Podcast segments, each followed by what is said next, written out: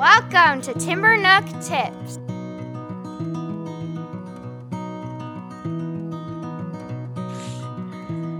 Welcome to Timber Nook Tips. Jeff Johnson here with Angela Hanscom. Angela, you're you're bringing the controversy to this episode. What do you want to talk about?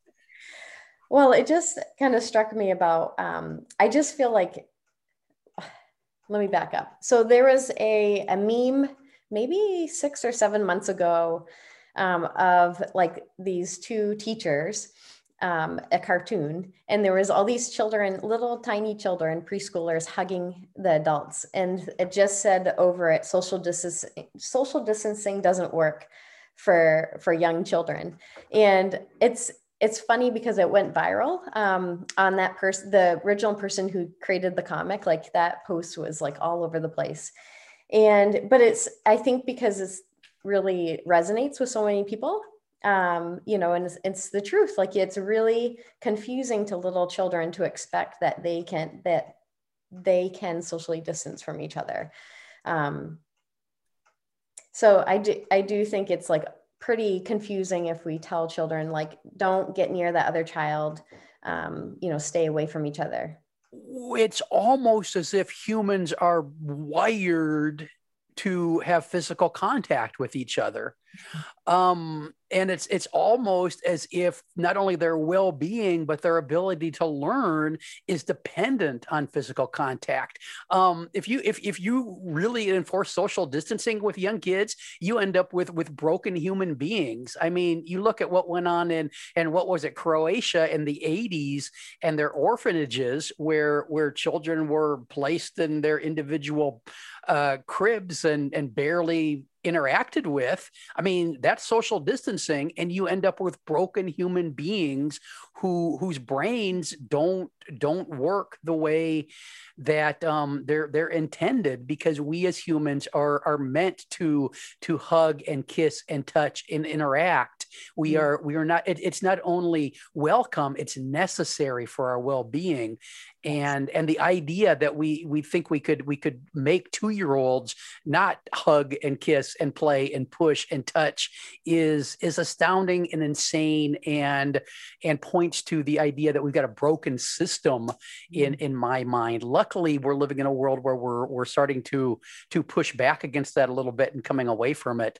Um, I realized I've been ranting for about a minute and a half. I apologize. Yeah, it's so true. And I think even old, older children, like it's really confusing to them. Um, and it, it also leads to a form of play um, deprivation. I know we've talked about this before, but it's very hard to actually play if you're told to stay away from other children. Um, you know, you can't stay six feet apart and going, now you're going to, you know, it's just very hard. Yeah, it, um, it, it, it's insane. You guys, you guys go over there and play together, but don't get too close. I mean... Yeah. It, it is, but it's still happening. I know there's schools and stuff that the kids are getting yelled at if they're too close to each other during recess, or it makes, it makes play very hard. And it's ironic because play is the very thing that we need to heal children. That's how children process what's happening in the world. So it, yeah. And that human contact, like um, depriving them of that too, you know, there's so much research of all the negative effects of that over time. Yeah. And, and I want to, I mean, we might as well jump into this side of it too. Pre-COVID, this was still a problem because there were still classrooms for, for whatever reason, were, were trying to get teachers to avoid physical contact with, with children. Um, and I mean, I've talked to plenty of dudes working in this, in this profession, and there, there were program, our programs that specifically, if you're a dude working in early learning, you're not supposed to let a child uh, sit on your lap because um, you're apparently just branded a child molester, um, by being a dude working in early learning, which is, which is insane. Uh, but still it, it becomes standard operating procedure in a lot of early learning programs because they're worried about getting sued or, or whatever. And so it, it's something that's been going on pre-COVID, um, not programs that are, that are telling teachers not to let kids hug them or to give them hugs or to let them sit on laps. And, and it's just, it's just, it's, it, points to a fundamental misunderstanding of early childhood development and human beings in general, I think. It's, it's really sad, actually. Um, you know, like a lot of children, it seems like it's preventing love, you know, like any affection, which is the opposite of what we want to do at that age. Like that's a lot of, especially when children come from broken homes, yeah. like they need to feel loved by someone. Um, so that's re- really interesting. And I don't think it's just men either. I think that was happening with women too. Like yeah. I remember oh, yeah. um, a counselor here going, can I give a child a hug? Or like, it can, is it okay if the child sits on me? Because they were cooking. And I was like, of course, like, and, you know, I saw the child and the counselor were giggling and they were laughing. And, um, so yes, like what, what are we, what, what are we doing? we, um, Yeah, we keep ch- people away from each other. It's yeah, very sad. I, I mean, it's it's um it's uh um um, um what's his name and his his his his monkeys um you know that guy um whose name fell out of my head. You know the guy I'm talking about, right? The wire monkeys and the and and the researcher back in the fifties. You know the guy um Har- Harlow was it Harlow? I don't know. oh, you you know this though um because he didn't. Do. He did the, the, the, the, the, the baby monkeys. They, they had the, the little, the wire mommies with the bottle on them. And then the ones that were just oh, a cloth, right. but no food. And that research, I think it was Har- Harry Harlow, wasn't it?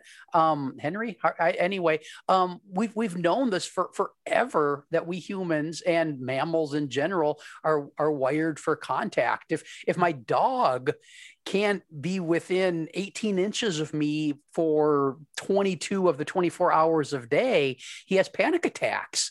Um, and, and I think human children are, are, are very much the same with their, their caregivers and especially their primary caregivers, um, that they, that they become attached to in early learning, early learning situations. And that, that whole attachment theory that we're wired to, to connect and touch and interact and have relationships is, is what, what most early learning programs um, are built on. Yeah. And I've heard a lot of people keep saying, well, you know, it's, we're thankful that the children carried the burden for us, you know, for this pandemic, but I feel like that's not their job.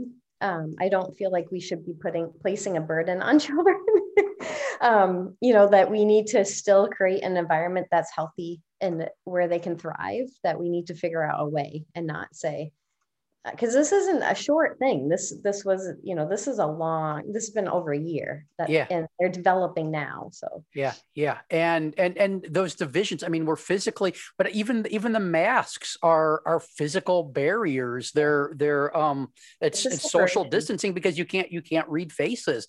I, I, I, I mentioned to you, Angela, before we got re- started recording today, I woke up to the news that, that here in Iowa, they've, they, they passed overnight and the governor signed a, a ban on, on masking in, in schools. Schools are in, in the state are no longer allowed to, to require children to wear masks. And I think it's, I think it's great. I know there are people out there who may disagree with it, but for the well-being of children, I think that is a, that is a great move. And I just Googled, uh, Harry Harlow is the monkey guy. So I, oh, I, I had to make sure I was, I had to Google myself right. Um, so, I mean, th- those experiments went on way back. And I'm not sure they were particularly friendly to the little monkeys, but we did learn a whole lot about relationships and bonding and uh, that need for for for physical contact and, and care. Um, on the other hand, as an adult, I love the social distancing. I love, I love I love keeping keeping other humans at at arm's length plus. But not the children. But not the children. No, I just I just walk around with like an eight foot pole and just don't let anybody get close to me at all. You're too close. Yeah, yeah. Eddie, I, I have a I have a big need for personal space. Any final thoughts on this one before we wrap it up? No, I think that's great. Thanks for listening. Back soon with another episode. Bye bye. Thanks for listening to Timber Nook Tips. Share your questions and comments at playvolutionhq dot com slash podcast slash timbernook. For more Angela, visit timbernook dot com. For more Jeff, visit explorations early learning dot com. This has been an Explorations Early Learning Upstairs Studio production. Oh.